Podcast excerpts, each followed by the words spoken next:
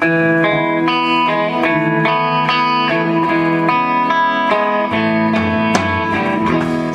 to the Modern Jewish Girl podcast. I am Jenna, lawyer by training, writer, and teacher by choice.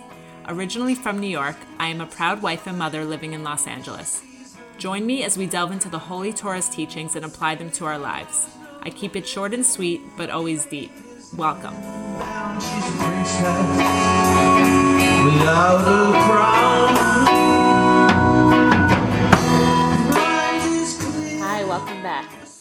Like to dedicate this episode to the safety of Jewish people throughout the world in the face of increased anti Semitic attacks.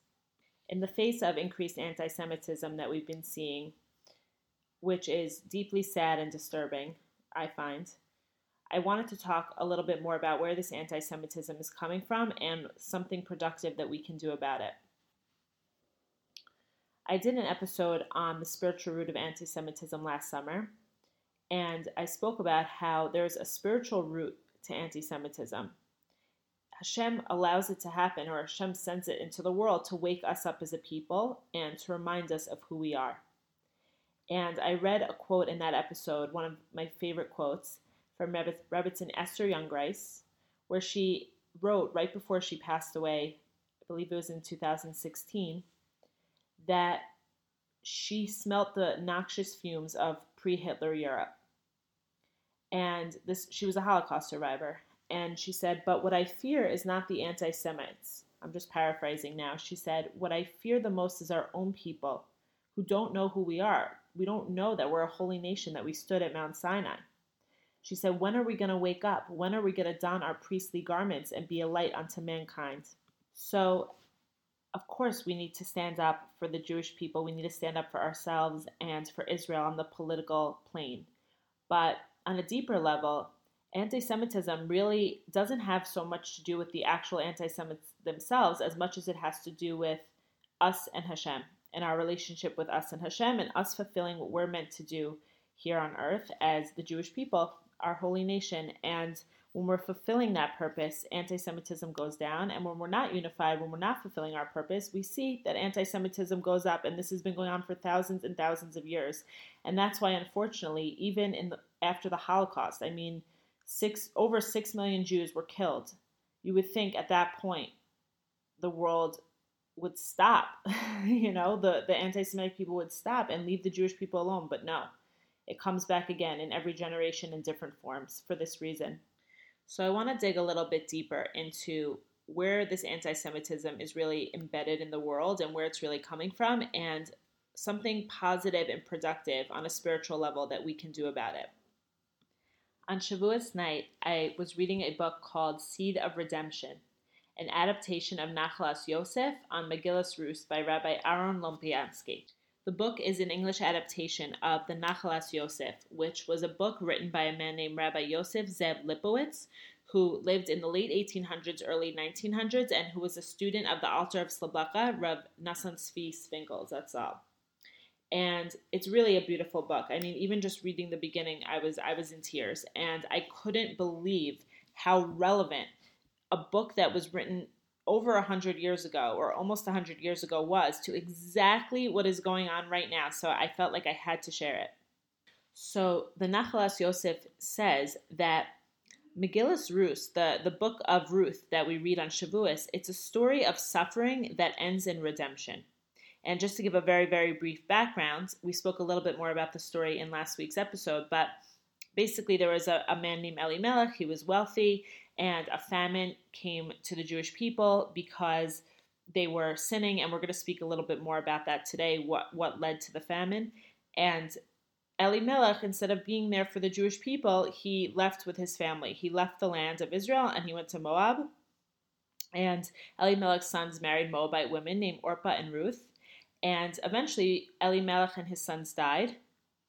And Naomi, Elimelech's wife, or now a widow, became they were now destitute so they came wealthy and now they were destitute and she decides to go back to the land of israel and her daughter-in-laws go to follow her and she dissuades them from coming and orpah is dissuaded and goes back to her people but ruth says i will not be dissuaded i'm coming with you and eventually ruth marries a man named boaz who essentially redeems her and gives her a child who is the ancestor to King David, which is the ancestral line of Mashiach, the Messiah. So the Nachalas Yosef says something very beautiful. He says, Naomi and Ruth had seeds of virtue and greatness within them. And the suffering that they went through was the rain that let their seeds sprout and blossom into the house of royalty. The Nachalas Yosef says that the story of suffering and redemption that we see in Ruth parallels the story of the Jewish people, which is a story of suffering that will ultimately lead into redemption. And this is the one of the parts that I found so crazy. He said, on Shavuos, the day of the giving of the Torah, the Torah came to us at a tremendous cost of suffering. And the Gemara in Shabbos says, quote, For hatred, Sina, for the Jewish people descended at Sinai. This meant that our long history would be marked by an almost never ending stream of troubles for us. We have never stopped suffering since the day that we became a nation. Nevertheless, once the seed of Torah was planted within us, the suffering became the rain that is causing the seed to sprout. So we have these seeds of Torah within us as Jewish people. We have these seeds of goodness, tremendous potential, royalty. And the suffering that we endure in the form of anti Semitism is like a rain which causes these seeds to sprout. But I find it so crazy that hatred for the Jewish people became a part of the world essentially since the day that we received the Torah. So, suffering is part and parcel of being a Jew, unfortunately. And we're always going to be hated until Mashiach comes. And we are learning that it's essential to help us grow into the people and the nation that we're meant to be. But what can we do now? What can we do about it that's productive and positive?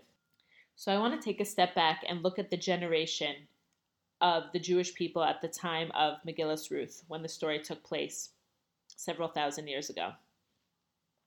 The generation at that time, the Torah tells us, was selfish and materialistic. It was a generation where, quote, each person did as he pleased. And this is why Elimelech and his family left Israel during the famine. You know, they were doing what worked for them, not necessarily what they were needed to do for the people.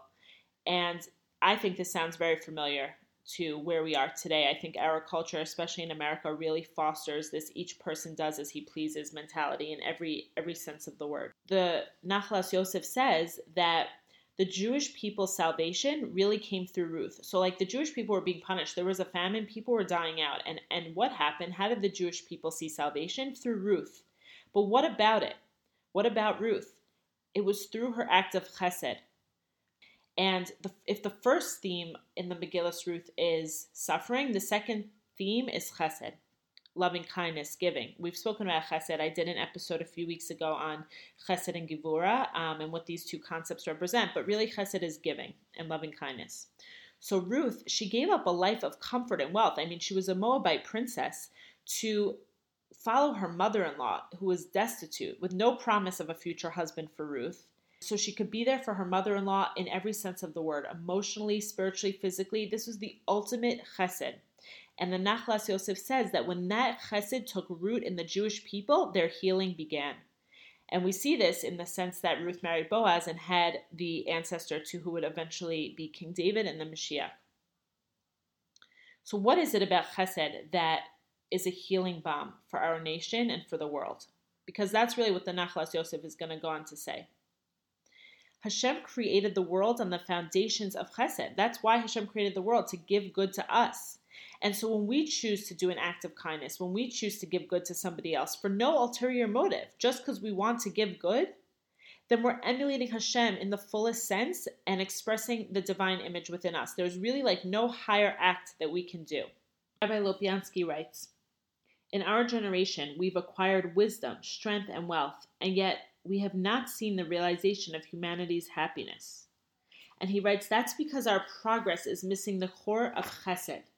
And when that core is missing, these gifts become destructive. Hashem desires chesed above all other things. And when we have chesed in our society, in our world, that is the seed from which all human good emanates. So when we have a world or a society that's based on chesed, giving, then, when we have wisdom and strength and wealth, all of these things are positive. But when we don't have this core value of giving at the center of it all, then our wisdom and our strength and our wealth can very easily be corrupted. And at the very least, it will not provide happiness, which is what I think we're seeing in today's world for the most part. So the Nachlas Yosef goes on to say, he actually asks, why are so many small deeds of kindness interspersed throughout the Megillah, throughout the book of Ruth? Why mention these seemingly lesser deeds of kindness when we have this overarching, amazing, epic kindness that Ruth gives to her mother in law, Naomi? And the answer that he gives is that the Megillah is teaching us that in order to rejuvenate the Jewish people. You know, when the Jewish people are not doing well, when there's anti Semitism, famine, when we're suffering, in order to heal the Jewish people, we do not need earth shaking actions. Rather, we need many small deeds of chesed, of loving kindness, of giving from person to person. He says, quote, the future of the world depends on the relationships between people and their mutual acts of chesed. It is the root of creation and its purpose. Any step in that direction brings the ship of humanity closer to its destination. This is the great aggregate power of many small, quote, quote, acts of chesed. I frequently host seminary girls, and there were some girls at my table over Shavuos who said something so beautiful. They said that in the wake of the Meron tragedy, the seminary took on an initiative called You First, where every day each girl would use an opportunity to put somebody else before themselves, which I thought was so unbelievable and so beautiful and so apropos to exactly what we are speaking about. And the beauty of chesed, of giving to each other and putting each other first, is that it's going to build our unity as a people. And obviously, this doesn't apply to just, you know, Jews being kind to Jews. Obviously, we want to be kind to everybody, but there is a special unity that needs to be required in the Jewish people in order to bring about the ultimate redemption of the world. And we know this. The second temple was destroyed because of sinas chinam, a baseless hatred. So the tikkun, the, the repair for this is unity as a people and loving kindness to each other. I read a story recently in the book Living Emunah on the Parsha by Rabbi David Ashear. I really recommend the Living Emunah books, they are so good. And the story went like this basically, there was a family in Europe probably in the beginning of the 1900s, and one brother decides to come to America, and another brother followed. So one brother made it big. He became very wealthy, and the other brother was actually destitute. And he tried to seek his wealthy brother out at his business, at his office, and he was turned away by the secretary. And sometime later, their father was sick back in Russia. So the wealthy brother went to see him, and his father wouldn't look at him. And he was so upset, he, he didn't understand. He said, Why, father? Why won't you look at me? And his father said, If you are not a brother to your brother, I am not your father.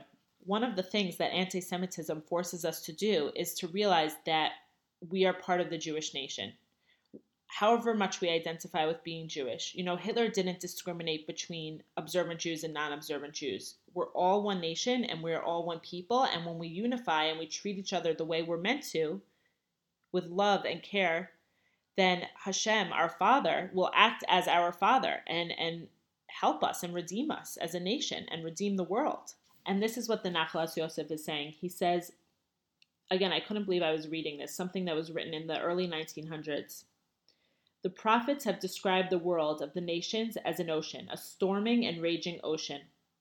And if you think about an ocean, he says, when it's raging and storming, bunches of water are being pushed and thrown from this side to that side, and you look at it and you think, wow, this is the essence of what the ocean is, but it's not.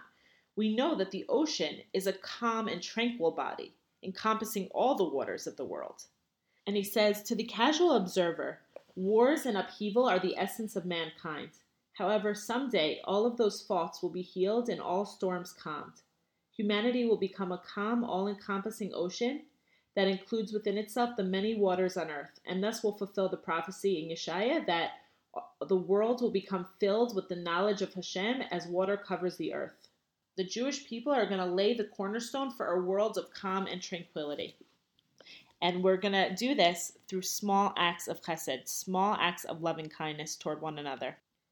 To sum up, anti Semitism was embedded into the world at the time we received the Torah. But at that time, we also received a seed of Torah within our souls. and our suffering through anti Semitism is the water that will enable us to become the regal nation that we are. And through small acts of kindness toward each other, Jewish or not, we will hasten the redemption and lay the foundation for world peace. Thank you so much for listening. If you enjoyed what you heard, please subscribe to the podcast and share. And if you could write a review on Apple Podcasts, I would be so grateful. Take care.